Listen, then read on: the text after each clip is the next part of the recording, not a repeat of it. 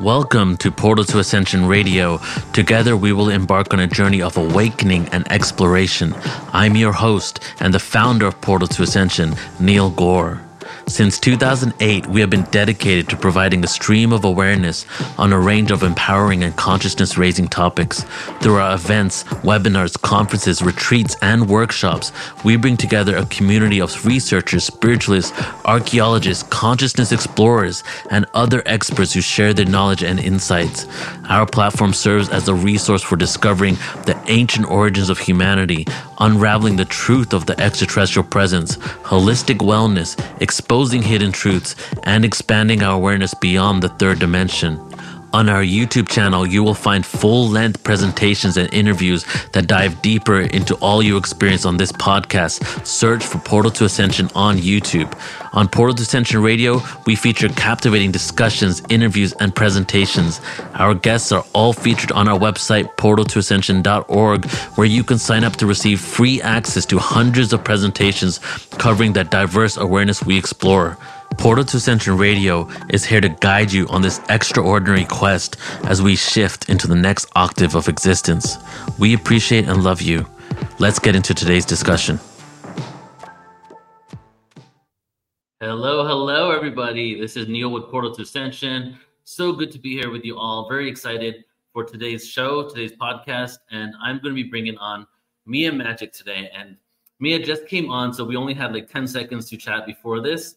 And I'm really excited because I've actually wanted to connect with Mia for quite some time now, for over a year. And so I'm excited to have this conversation with her and really to get into Mia's work. So this is a highly anticipated for me conversation. And I'm very excited, a little bit nervous, and just really happy to be here and just to delve into some interesting topics today because we're going to be going deep. And the individual Mia who we're bringing on, miamagik.com with a K, um, I'm going to read her bio in a second and she speaks on so many topics. Everything is kind of like a check for me because she speaks on witches, dragons, tantra, religion, pagan rituals, connection to earth, really bringing it full circle, and also bringing this awareness. Like in the way that she's bringing this information and awareness is very unique compared to many other people in the field that is bringing consciousness and an awakening to the planet. And I've noticed that she's reaching out to a whole new audience of people that are really attracted to what she's created, what she's cultivated for herself, and the style that she brings. So we'll be bringing Mia on in just a second. And I just want to say hello to everybody tuning in on the podcast. We're live on multiple platforms.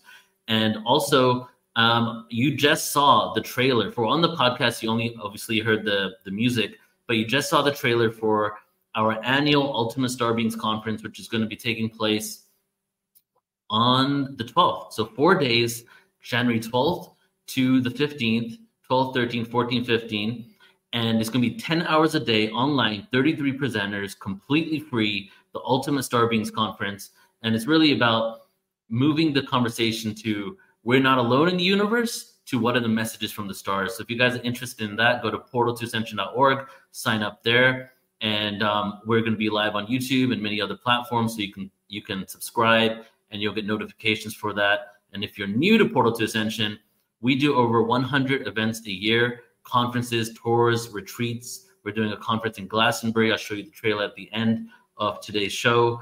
And um, basically, just infusing the timeline with consciousness from every level and all types of information, which is why, again, I'm excited to be bringing Mia Magik on because she really does bring this awareness from many different angles, creating what I would feel is a full circle um, picture really from different angles and aspects that you know are for different people. We all have different ways to come into this information. For me it was quantum physics through science. You know i was a thinker. The thoughts and the information brought me into my heart. For other people their feelers are connected to earth. So we all have different ways and that's why there's so many people and so many modalities to bring us to the ultimate truth how interconnected we are who we truly are and our greatest and our gifts the gifts that we're tapping into and are soon going to be the normality for humans of Earth.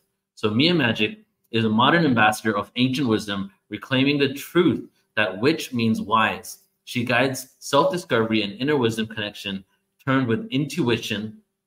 Also, the title of her first book, which I believe just came out, leading the Academy of Magikal Artistry. Mia has empowered thousands to unlock their supernatural potential to find purpose and prosperity. Her advocacy for Mother Earth informs her work and teachings promoting a more magical, sustainable world. Mia's expertise is backed by certification in 13 disciplines, including Hatha Yoga and NLP. She facilitates transformative retreats and personal coaching, helping individuals and professionals from various fields to realize their own unique magic. So let's go ahead and bring Mia on. Hi, Mia. Welcome. Hi. Thank you. So good to be here. So good to be here with you too. And I've been following you for a while. You know, I just love everything that you share. I love the videos that you create, the shorts that you create. Not only is it so much information and awareness, but just like you can feel your heart in everything that you're sharing, you know. And what I love to do to start out is I want to know like your origin story, how it came about. Something I, I often ask is was there a milestone in your life that shifted you into this? Was it kind of, or was it a gradual thing? You know, you were tapped into your psychic abilities. Your parents weren't religious. They cultivated this experience. So how did you become you basically? You know, I think that it's a combination of both of those things. I definitely had a milestone moment. Uh, I almost lost my arm when I was mm. 16. I almost became an amputee in a really bad car accident. And that was certainly one of those moments where I had a massive awakening and I was really I mean, I was totally fucked up on morphine and like all the drugs that they put you on when you're in mm-hmm. the ICU as a as a teenager, but I had some really wildly lucid moments. Like, I know I'm here for something bigger. I know that I was saved for a reason. I know that I have a mission on earth. Like, there's something that I'm supposed to accomplish. And I could feel the thread of it being around helping others. so i was incapacitated in my like you know high school years but i could feel as i was in i was in the hospital for a, a, little over a month and i could just feel there's some reason that i didn't die. There's something happening for me. Now i did go into a very long period of uh, denial. My healing process with that injury um, was deeply emotional and spiritual and incredibly challenging and the first phase of it was like abject sleeping. Like I just went into a total denial of my gifts and my powers, gifts that I had had since I was a little girl, um, and and just became like a total muggle. I was just like, let me avoid magic and my purpose at all costs. I was miserable. I was depressed. I was riddled with anxiety. I was taking drugs and drinking alcohol and just like not having a very good time. But backing up to the origin, I was one of those little girls who is just I just lived in my fantasy, in my fairy tale books. I was living in a magical world and I would spend so much time reading because I didn't feel comfortable in the world that we live in. I didn't feel safe. I didn't feel accepted. I didn't feel like who I was was a yeah, was a worthwhile version of hu- of a human for anyone else around me. So it was like, well, I'm into this stuff that's here in my books. I want to read about magic. I want to feel like I have powers and gifts. And the particular series of books that I read most when I was a little girl it they have literally become so much of what my life is and mm. and, and, has been. Um, the second book is called in in the hand of the goddess. She has these healing gifts. Um, there's another girl in the series who like can speak with animals. I uh, for those who who know me i've had a pretty amazing experience with my cats and taught them, or really, I didn't teach them anything. People were like, did you train them? And no, I just mm-hmm. walk with them and I psychically guide them to stay with me. And we walk up mountains with no leashes and hike long trails in Sedona and in the mm-hmm. Redwoods and in the Rockies. And we've mm-hmm. been all over the place and, and doing these magical things together because of the way that I communicate with them. So my origin is in one of the most mystical places in the world as well in the redwood forest in northern california mm-hmm. in humboldt county. So i grew up in a place where time also operates differently because of these ancient beings. You you drive up and hit they call it the redwood curtain and the way that time functions shifts. Life is slower because these ancient beings are living there and they are anchoring that frequency of a totally different relationship to time than we have.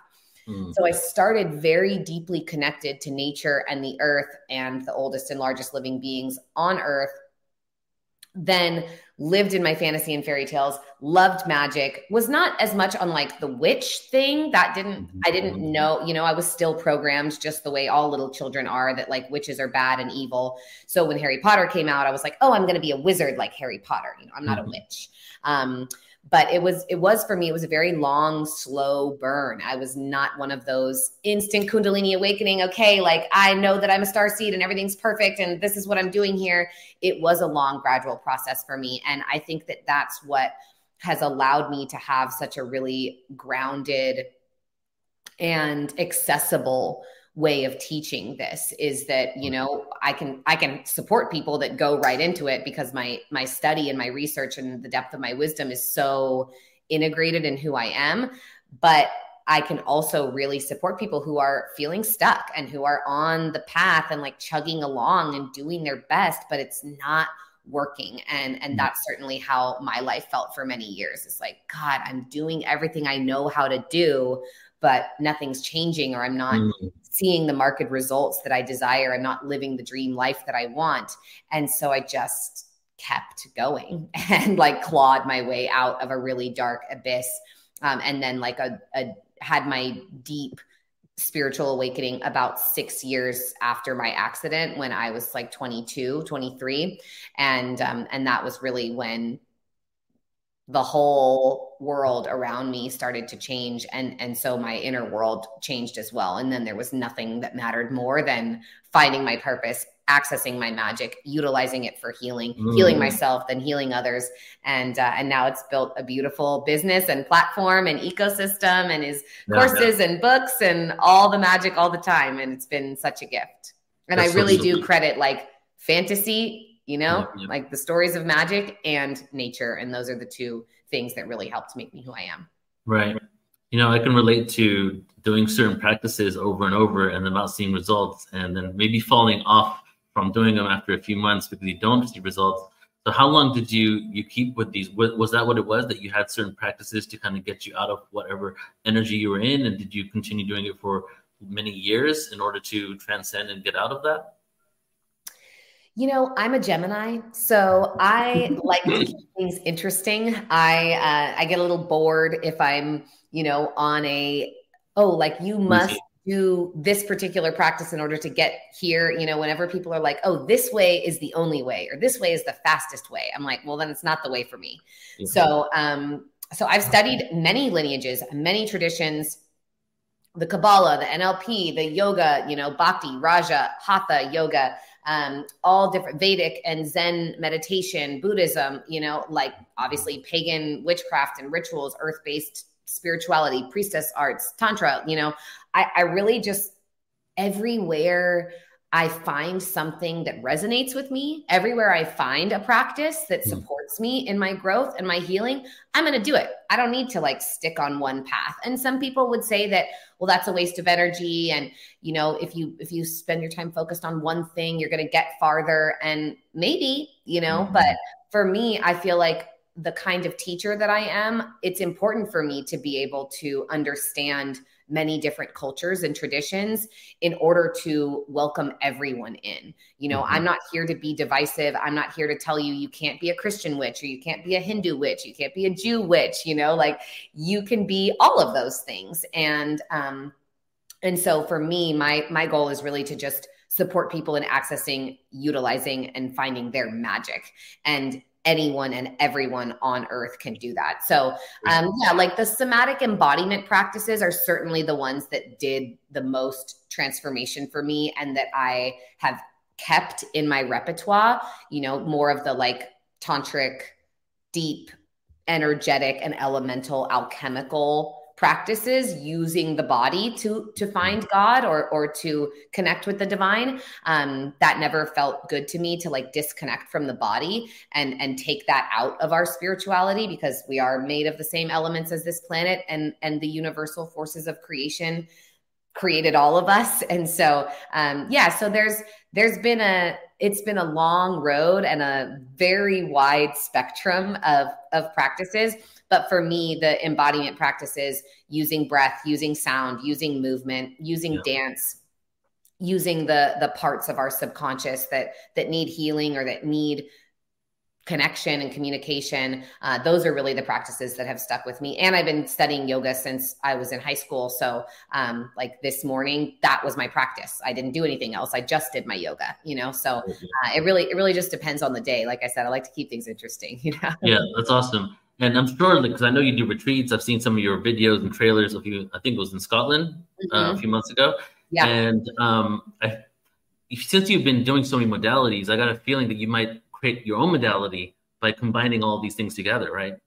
Yeah, absolutely. That's coming. Uh, that's that's that's on its way. Yeah, we're looking at what would it be like for me to ordain priestesses, um, really to train people in the tantric arts and of course most people think that tantra is just about sex but it's really about bringing the same level of attention and awareness into everything that you do in your life mm-hmm. um, and so yeah like that's my that's the backbone of my craft but the essence of who i am as a teacher is like very earth based and very goddess devoted which of course applies in tantra.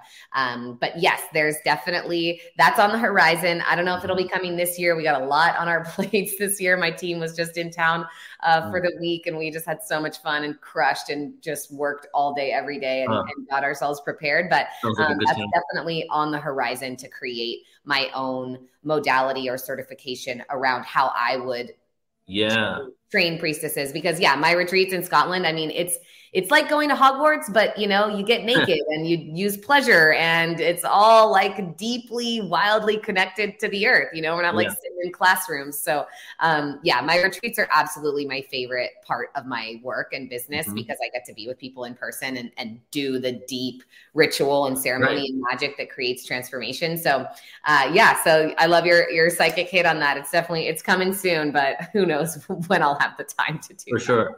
Yeah. And so I, I want to get into the conversation now about witches, priestesses, goddesses. Okay. Yeah. All connected there. Yeah. And I'm, I'm deep into ancient history on our platform. We do over 50 events a year just on true history. And um, I'm into the whole witch history and King James and what he did with the witches and all that stuff. And you are not only very, very connected to your heart, but you're very intellectual in what you should convey. And I, I just love the information.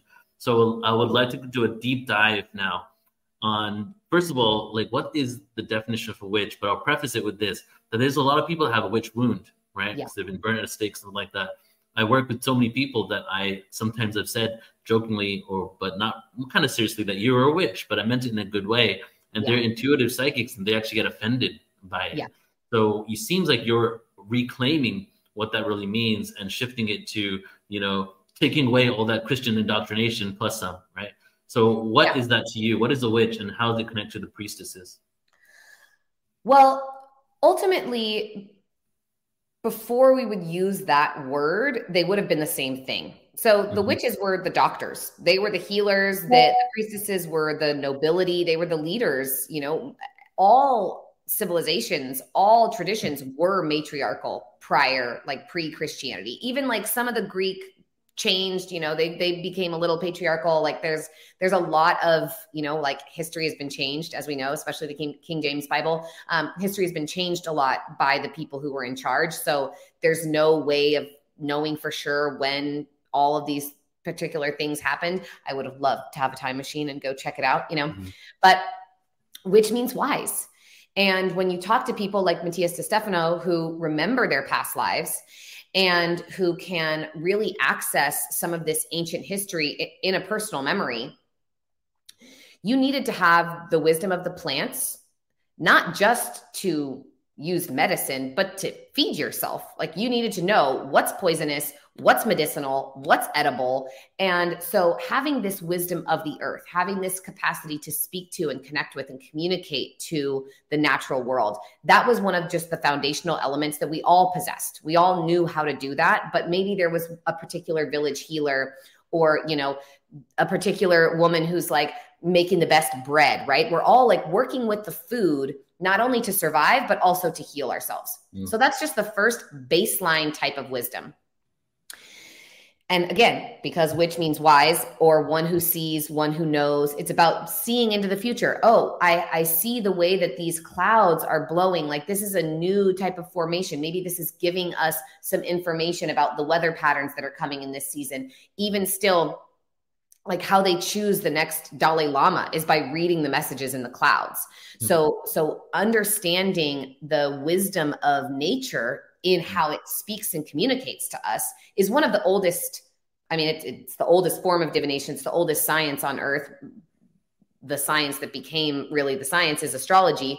But, you know, we've been studying how the world around us is communicating to us and what it's implying since our species gained consciousness in, in a way that's different than animals. And even still, when you look at animals, they're looking around at their environment to understand what's going on for them.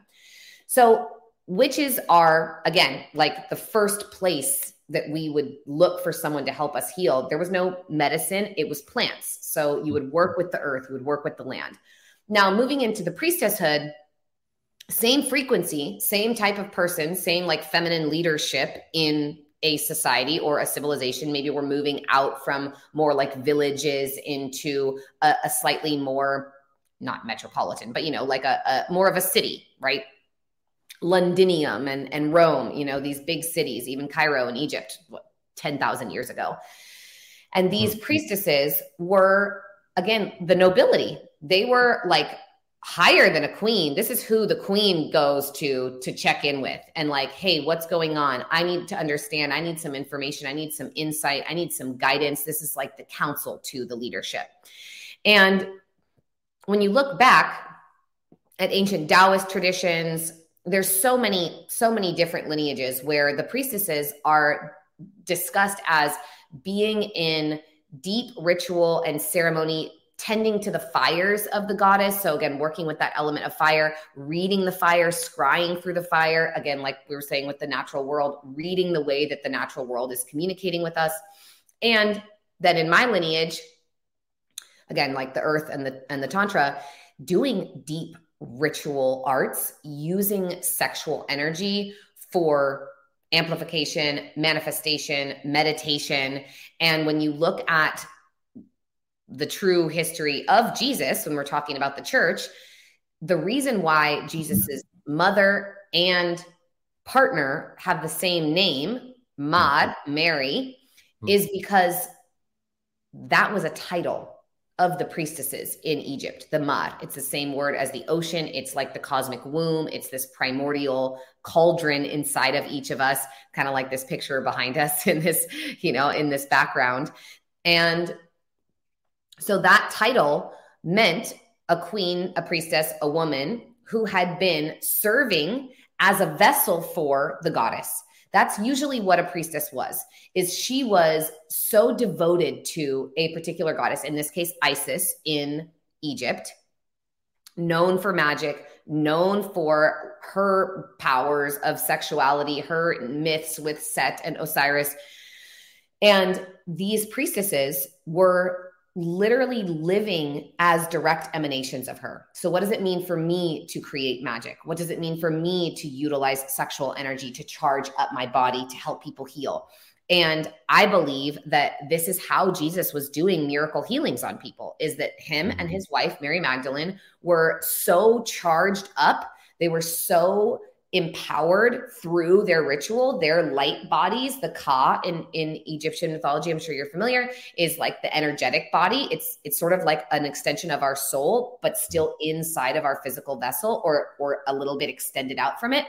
And they would charge up their light bodies with so much power and so much energy through a deeply conscious lovemaking connection and of course many other rituals but particularly by receiving that divine channel in union with one another in order to then be able to put hands on someone and create miracles mm, and yeah. and allow them to heal almost instantaneously which is you know so many of the stories of Jesus are about creating these miracles.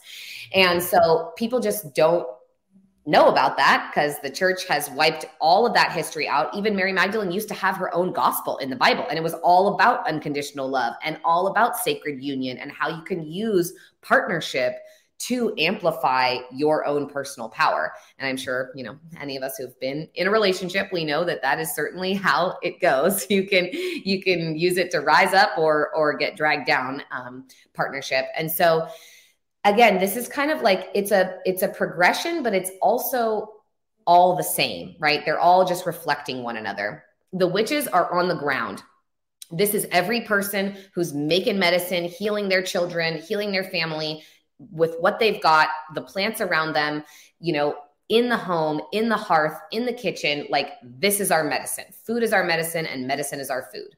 Hmm. And then the priestesses, a little bit more metropolitan, a little bit more like, you know, you would have a priestess in that village, she'd be the witch, right? But maybe she's got a little bit more, uh, a little more, you know, notoriety in a in a larger place, right? Like the oracles of Delphi. Mm-hmm. We know who they were. They were guiding the leadership. They were the ones that you would seek counsel from. And both of those iterations of the healer, of the wise woman, of the, the village doctor in that way, they are just serving the goddess. Now, maybe as priestesses, they have a particular goddess that they're serving. Like we get the term Vestal virgins is from Vesta. That's the goddess of the hearth and home in the Roman tradition. They kept her fires burning always. Great. In Egypt, it's these priestesses of Isis, priestesses to Athena, to Artemis, all of these different goddesses.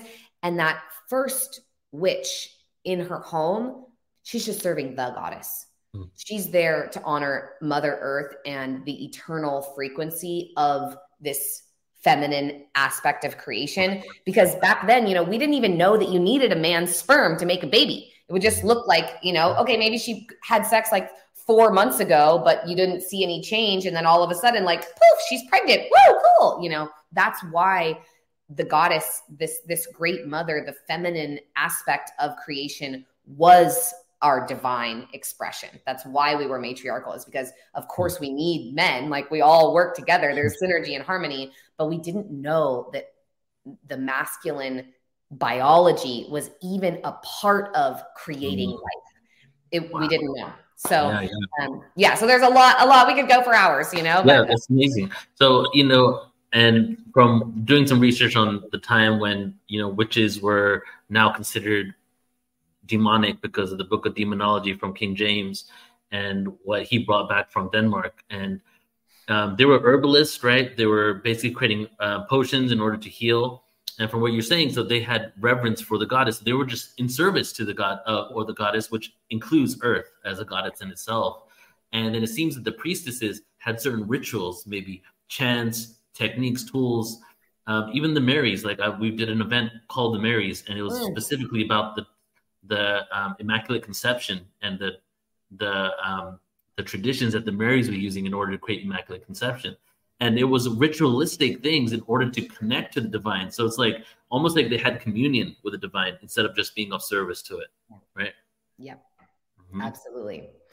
Yeah and it's really you know it's just a i believe that it's just the way that we all once functioned.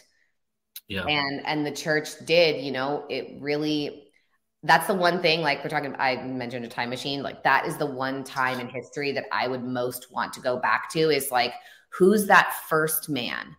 Who is that first one that worked tirelessly to convince everyone else we must turn against our mothers, we must turn against our wives and our daughters and the people who literally brought us into this world. We must turn against them. They are villains, they are evil.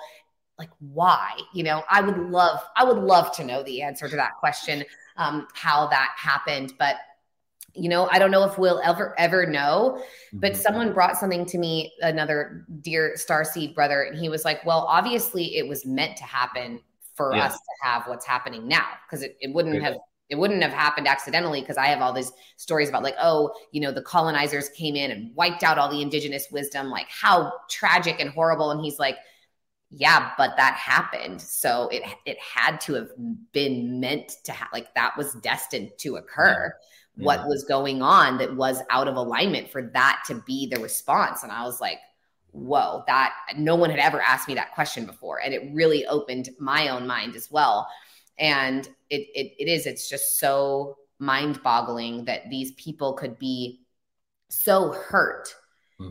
you know, so in pain, so maybe denied by the priestess, right? Because back then, even the word virgin comes, it, it means sovereign it didn't mm-hmm. meant she's never had sex. It meant she's sovereign. It meant you're lucky to enter into that priestess's portal. You are you are blessed by her energy. You are receiving you are literally having the opportunity to make love with the goddess because she is so connected to her. And so mm. it was a it was a gift it was a reward it was an honor to be with a priestess. And and that's what that word virgin it was like yeah this is it's not because she's pure and you're you know like taking this thing from her. It's because she is full power and you are getting blessed with that and you are receiving yeah. And so, so much of our language and our wording has been turned against us and changed. And it, it really is just fascinating to me how you see, like, we look at the world today and men who are in pain, who feel mm. disconnected from the earth, disconnected from their feminine side, feel unsafe to have any emotions, right? Those are the ones who are just continuing to perpetuate these horrible patterns and atrocities and, you know, plundering of our planet. And I just, I'm, I just, will never stop being curious. Like, who was that first one? What happened to him that he was so devastated that he decided that, okay, you know, if you want to be a woman in power, you're going to die. And if anyone wants to support women in power, they're going to die. And that's just what we're doing. And that's it. And anyone who goes against me, you're going to die too. And here we go. New world order. I'm like, okay. So, yeah, right. Well, you know, the are you familiar with cycles of time and yuga the yuga cycles at all? Yes. Mm-hmm. so you, when you were speaking and before you went into talking about your friend i was thinking the same thing as well like what about you know the cycles of time and the, the concept that we go through the great year the 26000 years 25900 years and we go through a devolution and evolution in consciousness and when we go through an evolution, it seems that we become a matriarchal society, but the matriarchy is a, system of balance, right? But there's also the wounded feminine, there's the wounded masculine. So when I started doing events in 2008, I I created I was all about you know divine feminine, divine feminine, and I started creating divine feminine conferences, right?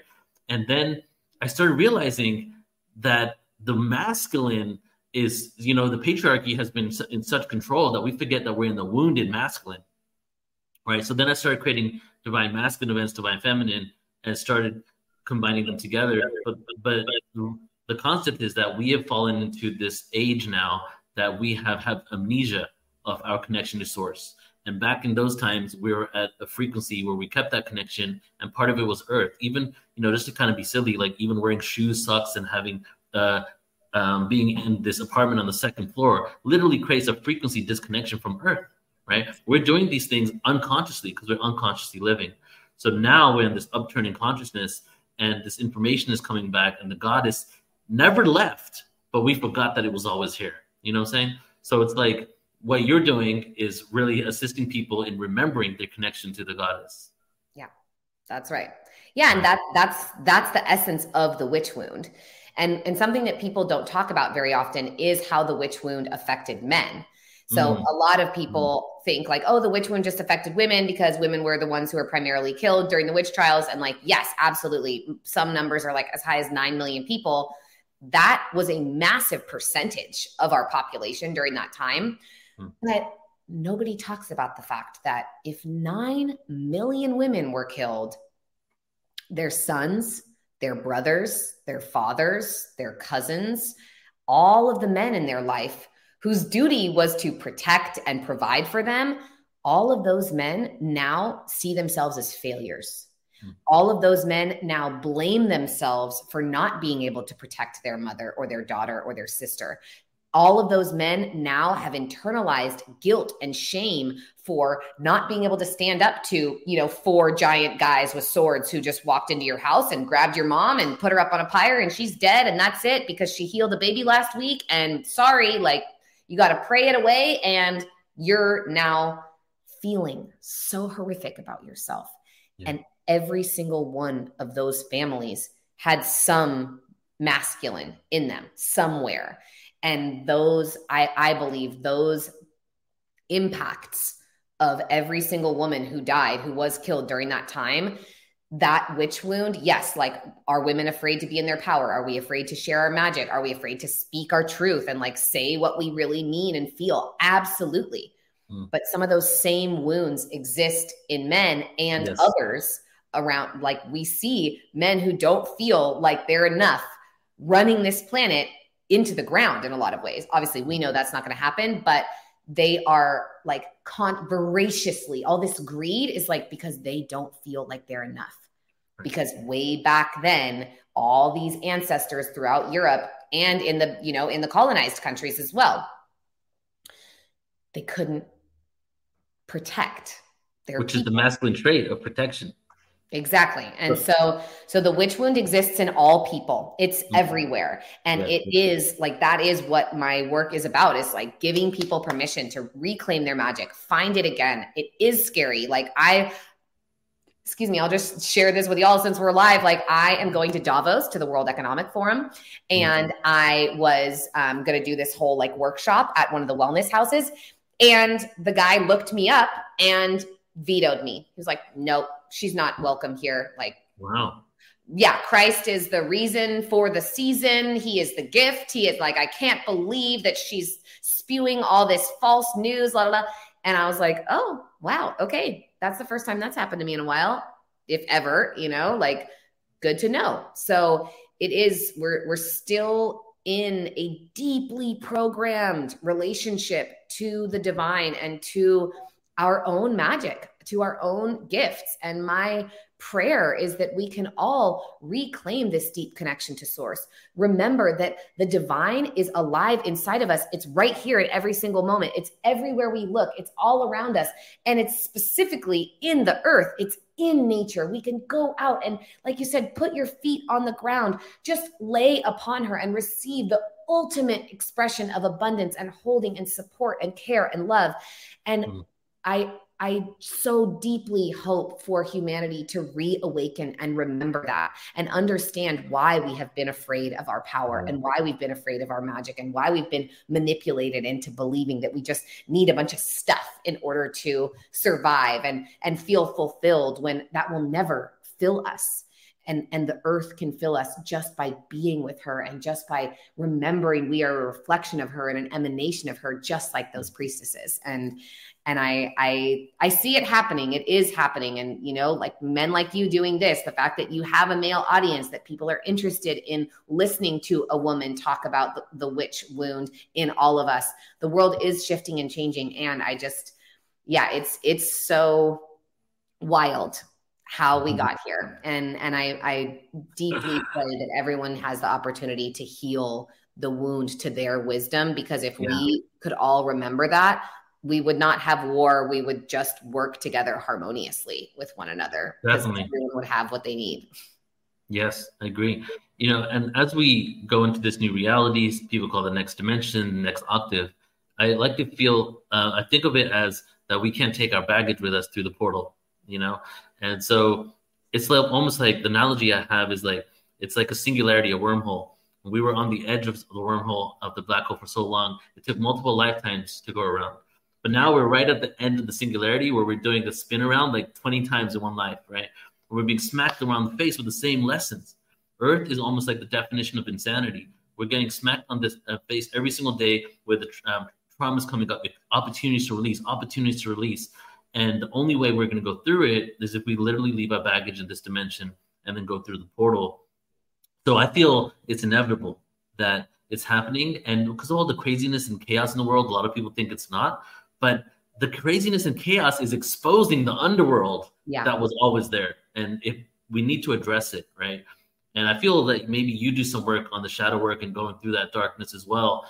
And ultimately like, you know, it's not just staying on one side of the spectrum, it's kind of going into the underworld so that we can experience that fully and then truly embody ourselves in the light. Completely. literally like I have my book right here. That's exactly what my book is all about, IntuWitchin. And nice. it is it's out January 30th, but pre-orders are very supportive. So for those of you listening, you're going to love it. Um, but but it's it's an exploration of the law of correspondence. So we all know about the law of attraction. Everybody's heard of that, but most people are not familiar with the law of correspondence, and that's the one that states as above, so below, as within, so without. Yeah. So what my perspective is on this shadow work that we all get to do is like all those things and and this is edgy. So for those of you listening that like this hits up against your stuff, I totally get it. This was an edgy realization for me to come to as well. But war in the world, how often are we warring with ourselves?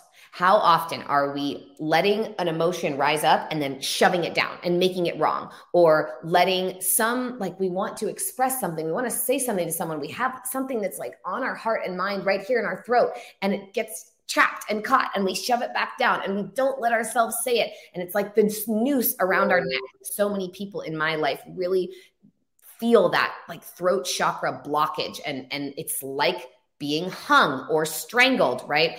And this horrible stuff that happens to children these days, people abusing children.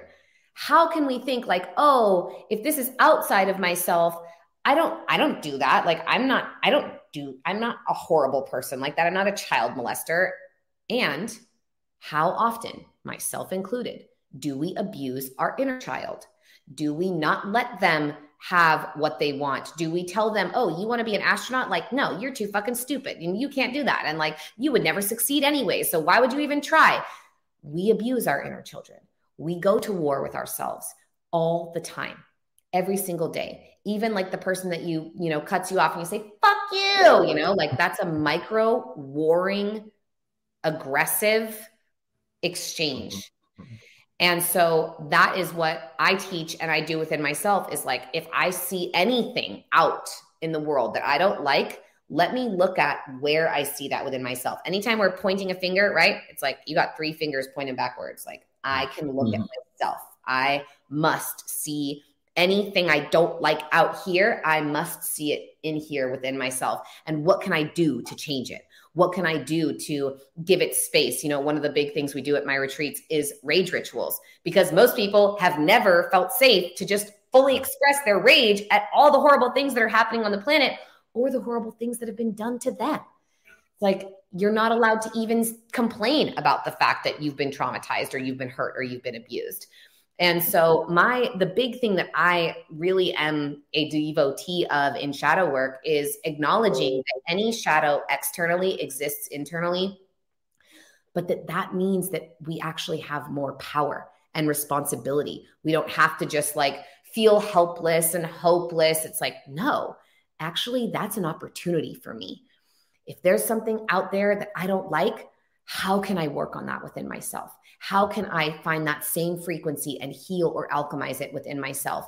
And that's that's certainly what I'm doing during this time, you know, when the world is crazy and I can't justify it and I can't make it make sense, but it is, you know, it is something crumbling, something yeah. being exposed, something coming to light that then, you know, in my work, there's a lot of relationship to the shadow in in religion right that makes it oh it's demonic and it's bad and it's scary. And it's like well actually it's hurt. Yeah. all of our demons are hurt. They're coming from some wound some pain. So how can i as a healer see what that what that demon needs? Like what what are you trying to accomplish? What are you here for? How can i soothe your suffering and when we focus on that instead of making the shadows wrong or bad or scary or dangerous, yeah. we are you're unfuckwithable. Like you, mm-hmm. nothing can touch you. Mm-hmm. And and I've really learned that in conversations. You know, anyone comes at me and they're, well, you do this and you're bad. And I'm like, oh thank you so much. Like i can totally see how how you would feel that way and how you would think that. Yeah i i grew up with a really critical father so you know i may have accidentally communicated to you the way that he communicated to me and i so apologize for that. And they're like you know you can't they just can't get you anymore. And so when we take full responsibility for our entirety of life as as the its creator hmm. there's just that's that's really in my experience where the magic happens. Yeah. I often contemplate uh, myself like you know hurt people hurt people right? So it's like who was the original person that hurt everyone? Like you you think about who was the original dude? I'm who's the original guy that got hurt? You know even like you know to go back to the whole molestation thing people who are molested molest. Exactly. In many cases right?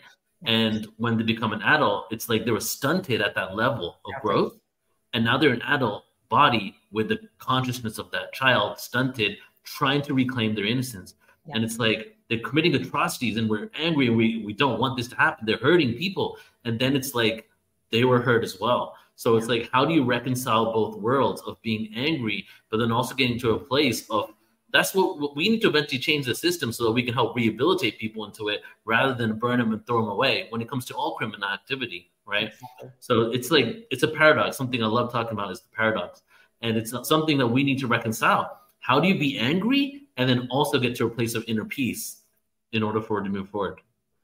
I mean, I think that's one of the reasons why I love Rage Ritual is because it's a safe container. It's an opportunity to give your anger whatever it needs to be mm-hmm. heard, to be felt, to be seen, to be moved through. And like that's why emotions, right? Energy in motion.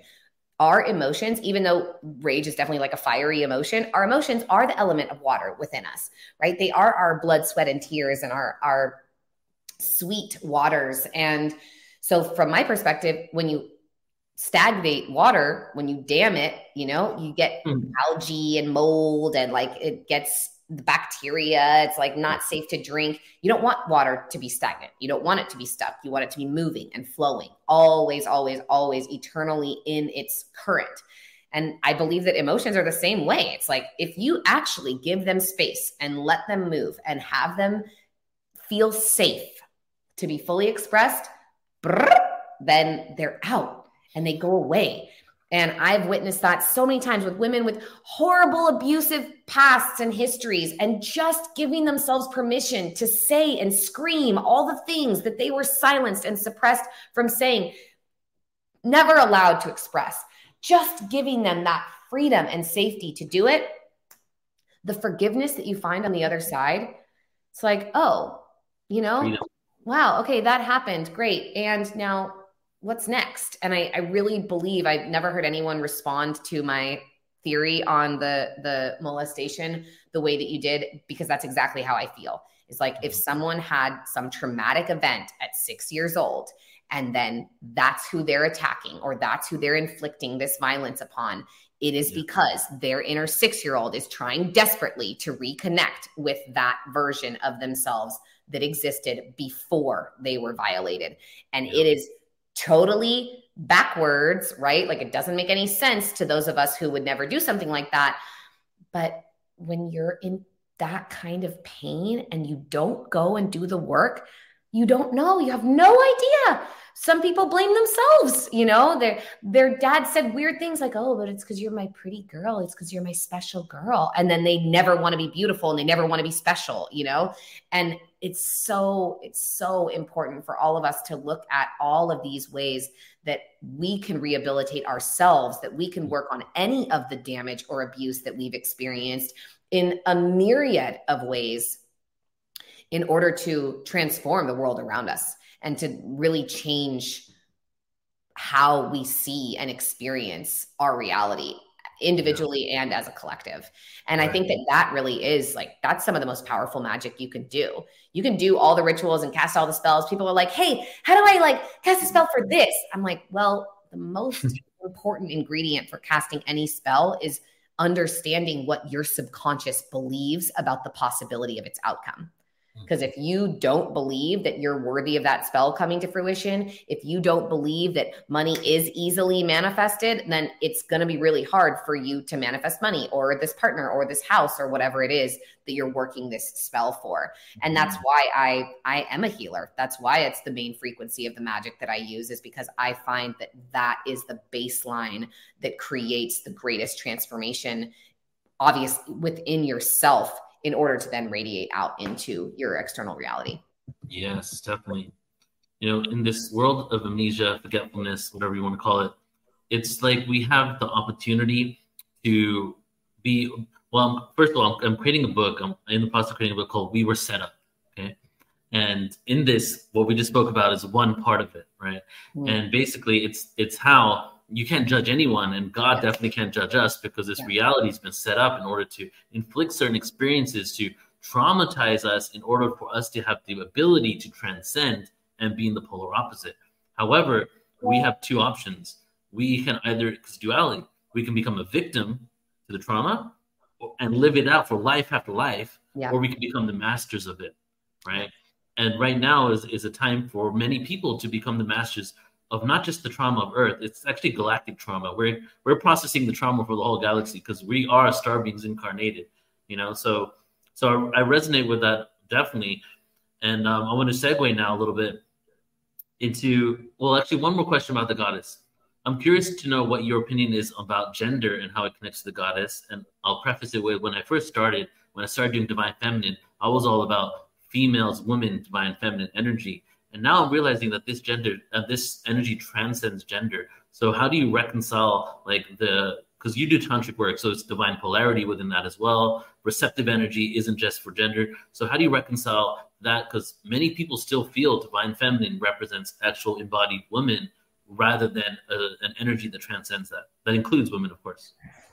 One of my favorite things about my partner, he's like 6'5, 230 pounds, like a big, sexy Viking dude. and he's always like, baby, I'm a goddess on the inside. And I'm like, yes, honey, you are, you know? And um, we all have masculine and feminine. It doesn't like I, you know, some people look at me and the way that I've created my business and like floating and fairy dust and pussy power and they're like wow she's so feminine. And then some people see the way that i'm very assertive and i know what i want and i know how to get it and i'm not going to give up until i get it and i'm very clear and very particular and they're like whoa she's super masculine right? Like we all have such a spectrum and i'm blessed to have had some really amazing training on you know gender nonconforming and non-binary people and how this is really just like they are operating really more in in alignment with how we actually all are. It's confusing now and people don't understand and of course like, you know, the trans movement has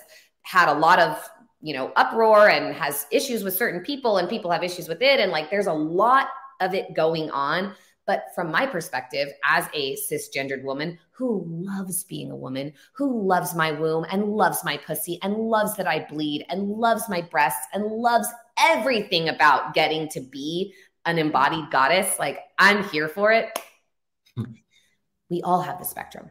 So my giant Viking, he has feminine energy in him. He is so sweet and cuddly and like he's such a little baby sometimes. And I'm like, you are just a tiny little goddess, like a little teddy bear driving this ship, you know?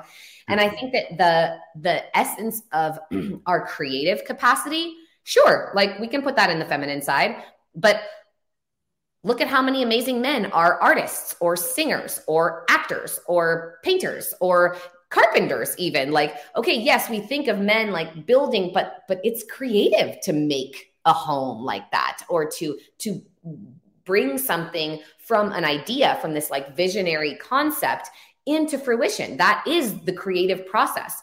So i believe that we just all have our own specific and unique balance, right? If it is the poles, if it's like feminine exists on this side and masculine exists on this side, where do you live on the spectrum? And and I do think that the nature of the divine has to be both because I mean, I'm like, is there like one animal like seahorses or something that change their own gender so they can fertilize their own eggs, right? You know, like they can handle it on their own everything else it takes two to tango. Like we need the masculine. We need the hummingbirds and the butterflies and the long languid tongues dripping, slurping the nectar out of the flowers. Like we need both.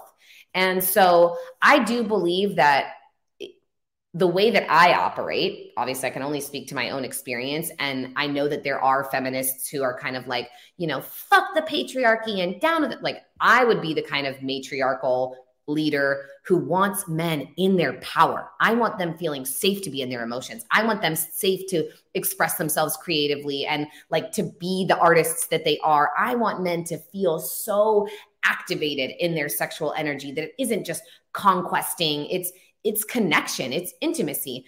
And I want women to feel totally safe to feel their emotions, to be yeah. in their creative energy, to express what they need to say, to feel safe, to be heard and to be seen. And so, like, I think ultimately we all just need the same things.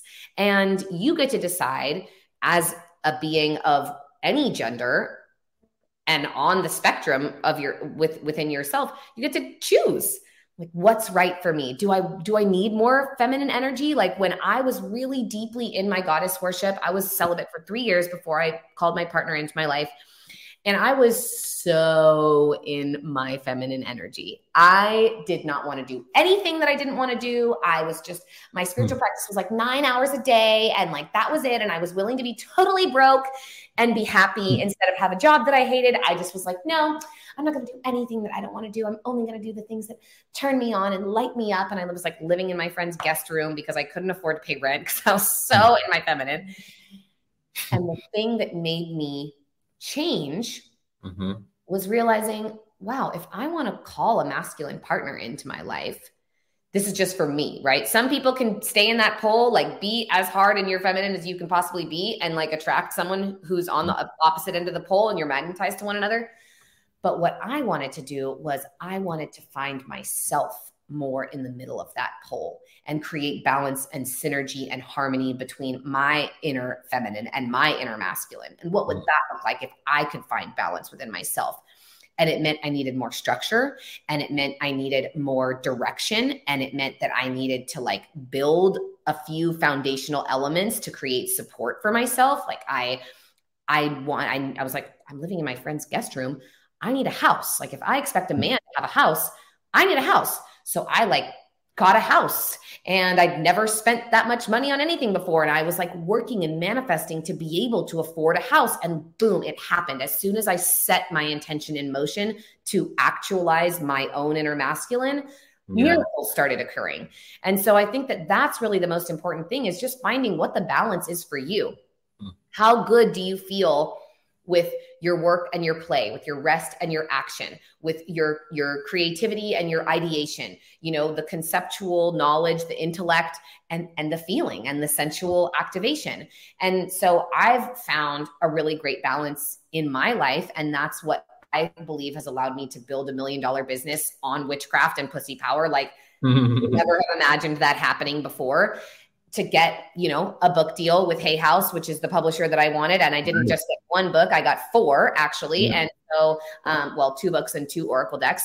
But like these manifestation powers the capacity to make our dreams come true you can't just be receptive. You have to take the action. You if you want to pollinate right like you got to be the flower and the butterfly. And so um so i think that that's really the the opportunity for all of us in this gender spectrum is like you don't have to be any one thing and every version of a woman is going to look different and every version of a man is going to look different and it's just the sort of programmed like you you know the setup for this is what a woman looks like and this is what a man looks like mm. it's still toxifying us and making us feel like oh if i don't show up like that then i don't fit into that category mm. or I don't show up like this, then I'm not allowed to be that, or I can't call myself that, um, or I'm not welcome in society, you know, and and that's just a further part of the matrix setup that we're in that we get to transcend right. within ourselves and choose our sovereignty in order to move forward past. Mm. And that's a big part of what I do. Like whenever I'm working with women to manifest partnership, which is a big thing that I do. Um, been like serving so many high impact women with the love spell that I that I that I work with, and a big part of it is understanding your relationship to your inner masculine and feminine, so wow. that you can be both receiving and taking action and and doing the the penetration being motivated yeah. to move forward. Right right. And it's knowing really when to go into what energy right? And both energies are valid. To just happen to have been wounded in many ways. And when we bring to the divine level you know who knows what's possible for humanity? Or we can only speculate but in a good way probably. And the way that like you convey yourself because you do tantric work and you work with the polarities and so I can see from your videos and the way you convey yourself is like the masculine and the feminine are coming at that, um, you know, equally with each other. And there was a time on Earth where, because you know, the hemispheres of our brain are connected to the masculine and the feminine, where both hemispheres were firing at the same kind of connection. And I would say the best example of that is Egypt, because in ancient Egypt, they created epic artwork that was like the laws of the universe, you know, like the the eye of Horus and the the cross intersection of the pineal gland, but done through through art, right? And it was it's almost like we can't even fathom the technology that they had because we are so one-sided on our reality that we can't see how cr- they creatively created and showed us basically how to rebuild civilization if there was ever a reset. You know what I mean? Absolutely. Yeah. And I think that that's that pictographic language mm-hmm.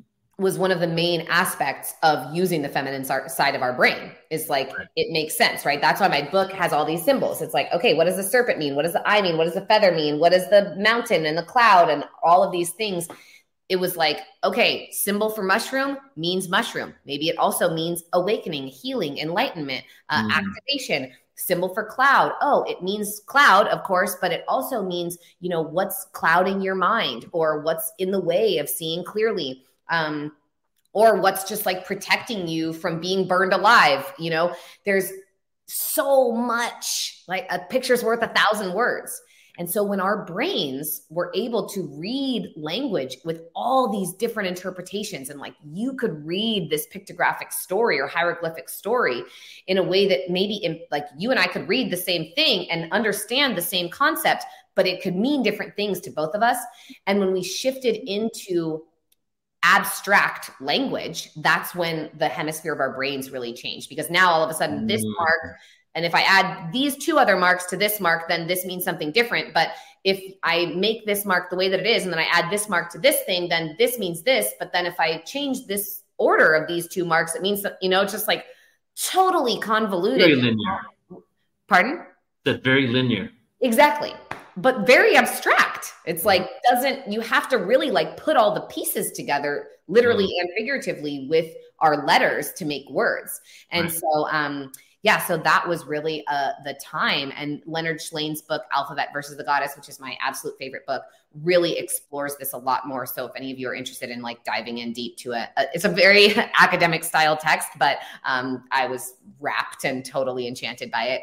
And um, and it talks all about that how that side of our brain changing is what was really the dawn of the patriarchy and yeah. you can see in egypt how the gods and goddesses everyone is equal there's goddesses that are, you know, 50 feet tall on the side of the pyramid, like standing there looking at the god in and it's equal. And then there's even the ways that one of the interpretations is like the ways that which foot is moving forward. So sometimes they'll have their right foot moving forward on a feminine mm-hmm. being, and sometimes they'll have the left foot moving forward on a masculine being. Like the we're always walking forward in balance with one another, and we're always creating that that harmony between our two energetic yes, so beautiful the, the symbolism right? And even the sphinx the sphinx was a lioness right? It's a feminine energy and it was yep. taken to be a masculine. So it's it's interesting when you realize it's not three to four or five thousand years old and it's like at least 12 13,000 plus right? Temple of luxor uh, we just took two tours of people to egypt and there's evidence to suggest the temple of luxor is over 200,000 years old. Yeah. There's there's a whole wall about a cloning process. Yeah right? What else was 200,000 years ago? The Anunnaki story, you know? Mm-hmm. So when we start realizing that we've been through cycles of time and you can track these civilizations based on their fall from grace. Yeah. You can even see when they went from a matriarchy to the patriarchy, right? And now it's just time to go back up again. right? That's right. Just together, like rising tides lifting all ships, you know? Yeah. and it's like the one empire that never crumbled is the Roman Empire. People think that Rome crumbled and it became yeah. the Catholic Church. It's still Straight alive, up. thriving in little Vatican City with all the gold from all over the world, you know? So um, it's really time for all of us to just, yeah, reclaim our own inner empire and and what we're capable of as star seeds, as emanations of the divine, as elemental beings. Like the earth is your body. It's your bones, just like the stones and the mountains. The mm. water is your blood and your saliva and your tears and your sweat. And you breathe the air that you exchange with all of the trees in the natural world all around you. It's the wind within you. And there's electricity making your heartbeat and making all of your hormone systems function and your neurons fire. That's the fire inside of you. And yeah. we are literally made of these same elements as creation. And all of these old civilizations were so well aware of that. And we were utilizing these truths to mm-hmm. create miracles and literally anything and everything that we desired to be gods. I think yeah. that's why, you know, from Egypt, who then, you know, was conquered by Greece and conquered by Rome. That's why the gods are depicted as humanoid beings is because we are capable of being gods. We've just been, you know, so stripped from that awareness and like you said, just forgotten. Yeah, yeah, yeah. Right. So before I want to get into your book in a second here, but. I want to um, speak about one of my favorite topics really quick. And I don't know if it's going to be a long conversation or if it's going to be short, but it's dragons. Okay. Oh, yes. So um, a year ago, no, right? Like a year ago. So I'm connected to the Red Dragon tribe, and a year ago I had past life regression where I visited the third star in Orion, and I went through all these different experiences where I went through the inner earth to meet a dragon tribe that helped steward the birthing process.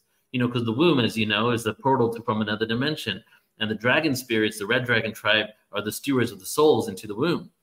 And then I had another regression, and all of a sudden I'm on the same planet Mm. And then I was in a plant medicine ceremony and I'm back on the same planet. So it was three different experiences in one year where all this dragon awareness came the year before the year of the dragon, right? And now all the conversation, like all, I'm meeting people on the street, I'm talking about dragons. I didn't even realize that my computer, MSI, has a red dragon symbol on it. I've had this computer for five years, right? So I know that you have a connection to the dragon. So I'd love to just like give you the floor and just like share whatever you want about them. Yeah, well, the dragons are the the keepers and guardians of treasure and the og treasure the ultimate treasure is the womb is that portal to the divine energy and the way that knights are a brotherhood dragons are a sisterhood so they are very mm. the, the conversation that we just had very much leads into dragon energy like very sort of you know reptilian not in the not in the context of the word that we would um, think to use now but but they have that like kind of masculine right like scaled uh, winged, right? Like leathery, the way we think of them would be sort of masculine, but they are all serving the goddess and they are all in that primordial energy of creation in a way that like no other mystical or mythical being is. Um, they're very non binary, but they're also hyper feminine and hyper masculine. So I like, I work with, I have many female dragons that I work with. I don't have, I've had a couple of run ins with like some masculine dragons, like in Kauai and stuff. But like the, the dragons that work with me are like definitely feminine dragons. Um, so one of the things that's very beautiful about dragons is that their heart, their solar plexus, and their womb is like one chakra, the heart womb. It's a portal itself of creation, but the way that we look at those three chakras. So, if the heart is the chakra of air and air fuels fire, which is the chakra of the solar plexus, and then that, so that fire, that love, that gratitude is breathed into that which powers the portal of creation, the womb, the, the second chakra. And so when I've gathered with other dragon women, I don't know very many of them, but I got a couple of them. And when we all gathered once at Burning Man, the three of us, we just held onto each other, linked our heart wombs, and we stood there and generated a portal and started birthing dragons into the world, which was so amazing. And I love being the kind of person where people, I get texts at least once a week, like, oh my God, Mia, I finally met my dragon. You know, I'm like, great. Um, so for me, I actually met my first dragon in a past life regression as well. And I became the dragon. And I was looking at Mia's higher self, but I was the dragon. And so it was like this very soul contracted sort of not like love triangle, but you know what I mean? Just like it was all very connected. And as the dragon, I was sitting there in this very like etheric galactic type of castle. And I was I was sitting next to water because I was there was some type of osmosis that I was doing with the water and I was understanding how I relate to light and use that osmosis with the water. Like that's what the breathing fire energy is, is because we are charged by the light, very like solar in that semi cold blooded way that reptiles are, like literally getting charged by the sun. That charge from the sun is what can then allow dragons to bend and refract light. So if anyone has seen Pete's Dragon, the kids movie, there's some like Pete's Dragon and Raya and the Last Dragon have serious, actual, real dragon magic in them. Those people know about dragons because they put real dragon magic in there. So the way that Pete can go, I'm excuse me, Elliot. I hate that name for the dragon. That's like definitely not his real dragon name, but that's okay. Anyways, he can go invisible because he can refract and bend light.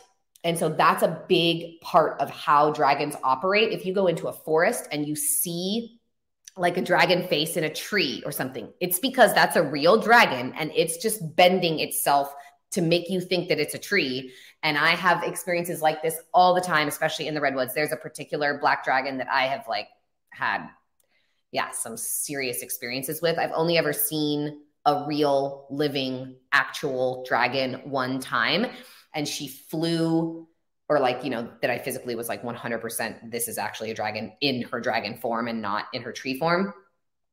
And i was looking at the full moon and she flew across the moon and it was this huge neck and head. And i'm like oh my god is anyone seeing this? And then these giant black wings you know the way that we see them with the kind of like fingers bit one big wing beat She's flying across the moon, one other wing beat, then long tail, and she was gone. She was across the moon. And I, and she was invisible again. And I asked my one of my mystery school teachers. I bumped into her at Erewhon at the grocery store, and um, and I was like, "Hey, Theresa, Theresa Bullard. Some of you probably know her from. She has a show on Gaia. I was like, I saw a dragon. Like, what? How did that happen? And she was like, Oh yeah, of course, because the light of the moon is already a reflection from the sun. So I'm like, I have full body chills thinking about this, like I do every time I talk about it.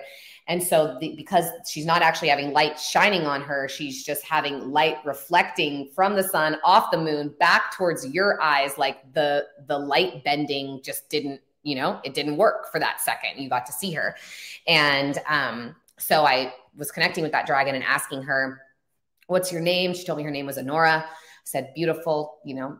Started connecting with her. and then someone gave me a black beanie baby dragon. And the beanie baby tag name was Honora. And I almost peed my pants when that happened, just saying. So, like, they are so out there. I actually did for our New Year's party, I did a little dragon activation for my community, which was so fun. Um, getting to just share with my friends who, like, some of them were like, okay, cool. Like, Mia's talking to dragons with us. And some of them were like, Mia, like, oh my God, I met my dragon. This was so yeah. um, yeah. So they're, they're just such a profound alchemical expression, right? The way that they relate to that liquid fire, um, the waters, the light itself. They are literally an amalgamation of all of the elements. And in my experience they are the ones who who birthed this planet. They built this mm. planet for us. They wanted to create a perfect planet with mm. all the different elemental expressions right? The way that like vietnam and cambodia and the philippines look versus joshua tree versus the rocky mountains. Like you know there's just there's something for everyone here. And they wanted to create a perfect planet for us. They mm. wanted to create something from all these worlds, you know, all these different worlds that they've traveled to, all these other planets. And they wanted to create all of those ecosystems here on this one mm. beautiful planet for us. And um, and that's why they are the keepers of treasure. And dragons were present in and as like d- dinosaurs were not a thing that we mentioned until the 1800s. There were dragon masters in imperial China through the 1700s it's very hard for light porous bones like from beings that fly. It's very hard for them to be fossilized. And so when you look back in art and anthropology and archaeology we did not have dinosaurs. We had dragons. And mm they existed. Even the word dinosaur was not even a word until the 1800s. We always called them dragons. And I, I think that there's no accident that, you know, during the same time where our mystical powers were stolen or, or suppressed within us, that dragons became this thing that, oh, the knight, the knight who slays this dragon, he's, he's a hero. It's like, no, dragons are meant to be S L E I G H, slay, like ride, learn how to wield and harness that type of power uh, rather than to be killed. And um, you know, even if you look at there's a an old section of a dictionary, dragon, and it says now rare. Doesn't say mystical creature, mythological beast. It says now rare because just like if I'm sure you've read the book Sapiens, just like humans have done all over the, the planet to the mega fauna, like the largest creatures and beings, whenever humans come in, those animals either become extinct or they move on and they are no longer found in those areas. And so it's very obvious from all the like St. George and whoever like killing the dragons that yeah. we just wiped them out physically. And so they've had to change the way that they relate to relating with us. And it's mm. such a way to help people reconnect to them because there is a dragon for every person on this planet. I have yeah. so many dragon guides and guardians. They are like my guardian angels. They are my teachers. They've done psychic surgery on me when I have been at the edge of needing healing and and like can't you know that question we talked about at the very beginning like i can't figure out something isn't working something is wrong something's not happening and they come in and like slice it out of me with etheric talons. And it's pretty serious you know? So um they're definitely my my greatest teachers um, mm-hmm. in the etheric realms. And they do you know they he- are here for the treasure which is the wisdom which is our magic which is our power and our creative capacity to access our own divine nature. And so they're they're always here to support with that. And i i hope that this conversation sprinkles dragon magic all over everyone. Yeah beautifully said. Thank you so much for sharing. And uh, they are coming back at this time. And from my regressions i realized that they were the um, they have such little to no ego that they didn't need acknowledgement for all the guidance and support they're giving. And I also saw that when you were born, you're assigned a dragon. And my dragon, his name's Kumpala, the red dragon, was my mm. cousin from the dragon realm. And I saw myself as a little white year old, two, a white two year old girl, right? Mm. Playing with the dragon, like a dragon thing. And then all of a sudden, I see this dragon going in and out of me, around me. Mm. And long story short, I, I got this awareness that the dragons, you know, so many civilizations and they all have different roles, but this specific one would come with the soul and stay with the baby for the first three years of their life. Mm. And they would basically be their imaginary friend. They would morph into different things. They were kind of the buffer from the traumatic experience of being incarnated from the souls, right? Mm. And and then when you turn three years old, they coil up in the heart and they wait in the heart for you because you're meant to um, somebody said to me, "Oh, can you make sure they don't coil up?" And I said, "No, it was meant to be that they were supposed to coil up because they said now you're on your own. But don't forget, we're resting and sleeping in your heart, and the whole purpose of humanity is to awaken the dragon heart. However, we go through incarnation after incarnation after incarnation, we don't wake it up, right?" Yeah. And the, when I asked them, said, "Why are you coming back at this time?" And they go, "Well, it's we need to let you guys know we're here so you can awaken the dragon heart. There's no holding back. You can't um, not do this at this point. The evolution of humanity depends on it. So that's what I was getting from it. Yeah. Yeah. I love that. That's so beautiful. Yeah. I mean, that's why I'm like, I got the, I got the download this, like, this is the year we slay S L E I G H. Yeah. Like that. Dragon. This is the year, like, we're not trying to kill our demons or our pain or our shadows or our sadness. We're this is the year that we learn how to ride them you know? Yes. So that's what I'm here for. Feel it. So let's talk about your book. Your book yeah. just came out, and I would love to know. It's a, first of all, when my uh, assistant told me the title, I was like, epic title. Like IntuWitchin is such a great name for the book. So let it, let us know what it's about. You know what people can expect if they're going to read this. Yes, absolutely. So, this is a beautiful, deep exploration again of the law of correspondence of as above, so below, how the language of the universe communicates to you. That's why there's all these little symbols on it. So, it's a deep dive into each of the elements. So, earth and water, air, fire, and spirit. Lots of Tantra. Every chapter has at least one or two rituals at the end. So there's different practices. I also read the audiobook myself. It's actually out January 30th. So it's not quite out yet, but the um, pre-orders again are super supportive for first-time authors. And it's really just about finding your magic and being able to understand how your life and the universe is communicating with you at all times and giving you an opportunity not only to listen and follow your intuition, but also to read the messages and be able to learn this language and understand how all of these symbols are speaking and communicating to you in order to then empower you to communicate back to the universe in return. And so this is a it's a collection of the work that I do with people lots of rituals that we do at my retreats and obviously it's a whole different ball game like reading the book and doing it together but um, yeah it's going to be a very transformative experience for anyone who reads it and it's been such a gift um, that I've had some of these early copies, and my friends who've read it are just like, oh my God, I learned so much. And there was one girl I gave it to while I was in Tanzania on safari, and we're literally in a Jeep out looking for lions and elephants. And she was just reading my book and like underlining things and putting folding pages down and i was like girl we're on safari she was like i'm totally enchanted i'm i'm absolutely enraptured. I was like, okay, great. So it's a really powerful text. It's a lot of like going through the different colors and the numbers and the astrological archetypes and how you can work with each of these different energies and frequencies in your own life to create lots of magic and manifest your dream life coming to fruition. And this is how I did mine. Beautiful. And when when's the book coming out? It's out January 30th, but you can pre order it now. It's available wherever books are sold all over the world. Um, and again, I did do the audiobook version myself as well. So I can. Oh, nice. It. Oh, that's cool. Yeah. Okay. So I'd love for you as we're closing out here, yeah. Uh, just to share a vision and let's mm. send that out in the ethers a vision for humanity. And let's just all, you know, receive this download and amplify it with all the beacons that are listening to this right now. Oh my prayer and vision for humanity is that we reclaim the true gems of wisdom and power and magic and connection that we are so capable of accessing within ourselves and with each other.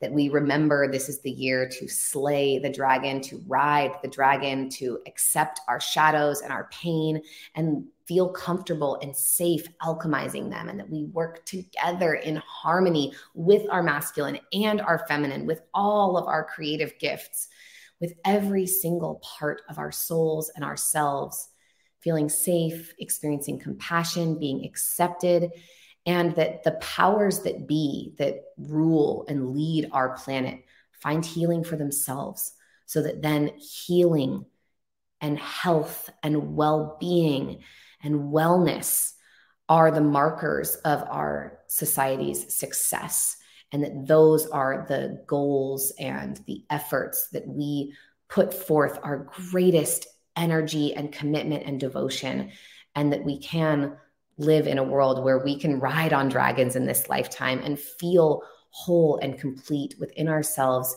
and synergize our lives with the lives of everyone around us. And so it is. And so it is, and so it is, and so it is. Yes. Mia, thank you so much. It's been really nice talking to you. Thank you, Neil. Yeah, you too. Yeah, I appreciate everything you're doing. You're absolutely incredible and doing some amazing work. Your frequency comes through in all that you create. And I just appreciate that we had this time together. Thanks, brother. I appreciate that so much. So fun to do it live. Thank you all so much for listening. What a fun conversation. And yeah, I'm so blessed to to be sharing this magic. You know, this is really I'm just doing it for my inner child. This is what yeah. she needed. This is who she needed. the best way to do it. You know, yeah. so mm-hmm. just it's all it's all for those little children inside of us. You know, we just wear these adult bodies to play pretend, but we're all exactly. just, just little star seeds inside. So that's who I'm doing it for. So thank you so much for sharing mm-hmm. magic here with me, Neil. I appreciate that so much. Thank you, Mia. Looking forward to connecting again. Take yes. Care. Bye. All right, everybody. So thank you all so much for tuning in. Before we close out, I'm just going to give you a quick announcement. First of all, thank you to Mia. Share this around uh, wherever you can. And um, uh, we're going to be talking about the Glastonbury conference now. First of all, I did share in the beginning of this for those of you who just came in um, during the presentation that in about, let's see, what day is it today? It's the 6th. On the 12th, in six days from today, we have the Ultimate Star Beings Conference. Okay. And I showed the trailer, but I think I cannot do it justice without showing you the website. So here we go. I'm going to show you the site. It's completely free event, four days. We have like over a thousand people signed up just for the StreamYard room. And we're also going to be um, on YouTube, Alan Steinfeld's New Reality YouTube, Portal Ascension YouTube, Portal Ascension Twitter, Facebook pages, Instagram. We're going to be live in many places and you can go to portalascension.org, upcoming events, and click on the, I think it's the first one, Ultimate Star Beings, an exploration and an expose of extraterrestrial races that inhabit the universe. Friday 12th to Monday 15th, free or by donation. So sign up on the website and or um, subscribe to our channel, click the notification bell, and you'll get notified because we're going live every single day on our channel on the 11th, January 11th, we're doing an all-day panel day, an all-day panel day on the YouTube channel, youtube.com slash portal to ascension. We have the experiencer panel, we have the galactic origins panel, we have the ascension panel. This is what we're going to do in order to create the energy moving forward into this actual conference. Okay. We're going to go and have amazing discussions for the whole day. And then we're going to go into four days, eight to 10 hours a day of this conference here, free or by donation.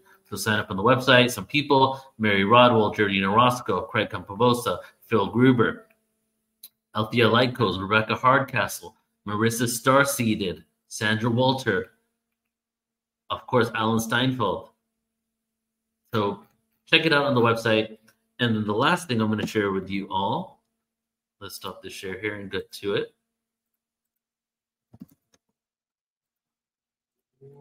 is the Ascension Glastonbury Conference. And this is going to be, this is our second annual conference in Glastonbury, September 27th to 29th, 2024, Glastonbury Town Hall and it is truly going to be so incredibly fun, powerful, impactful. There's going to be tours, Ancient Avalon, King Arthur tours, the two days before the conference. Then we have three days of a conference where we have Laura Eisenhower, Tim Tactics, Magenta Pixie, Adam Apollo, Sarah Cosma, Brexman Cosma, Maria Wheatley, Oliver Huntley. Some amazing people are going to be a part of this. The days, as I said, the two days before, we have the con, um, tours on the Monday, we have post conference workshops. You can see right here. And then on the Tuesday, we're doing a stone circle tour of the south, what is it, the southwest of England. So it's it's like a conference, a tour, a retreat, an experience, you know, all of that combined in one. So any of you guys are interested, go to ascensionglastonbury.com and check it out there. And the other events, portal to ascension.org. So thank you all so much for tuning in. I love that we ended it with the Dragons, you know, my favorite topic as of late. Appreciate you all. Have a beautiful rest of your day wherever you are, and see you soon. Thank you so much for tuning in to Portal to Ascension Radio.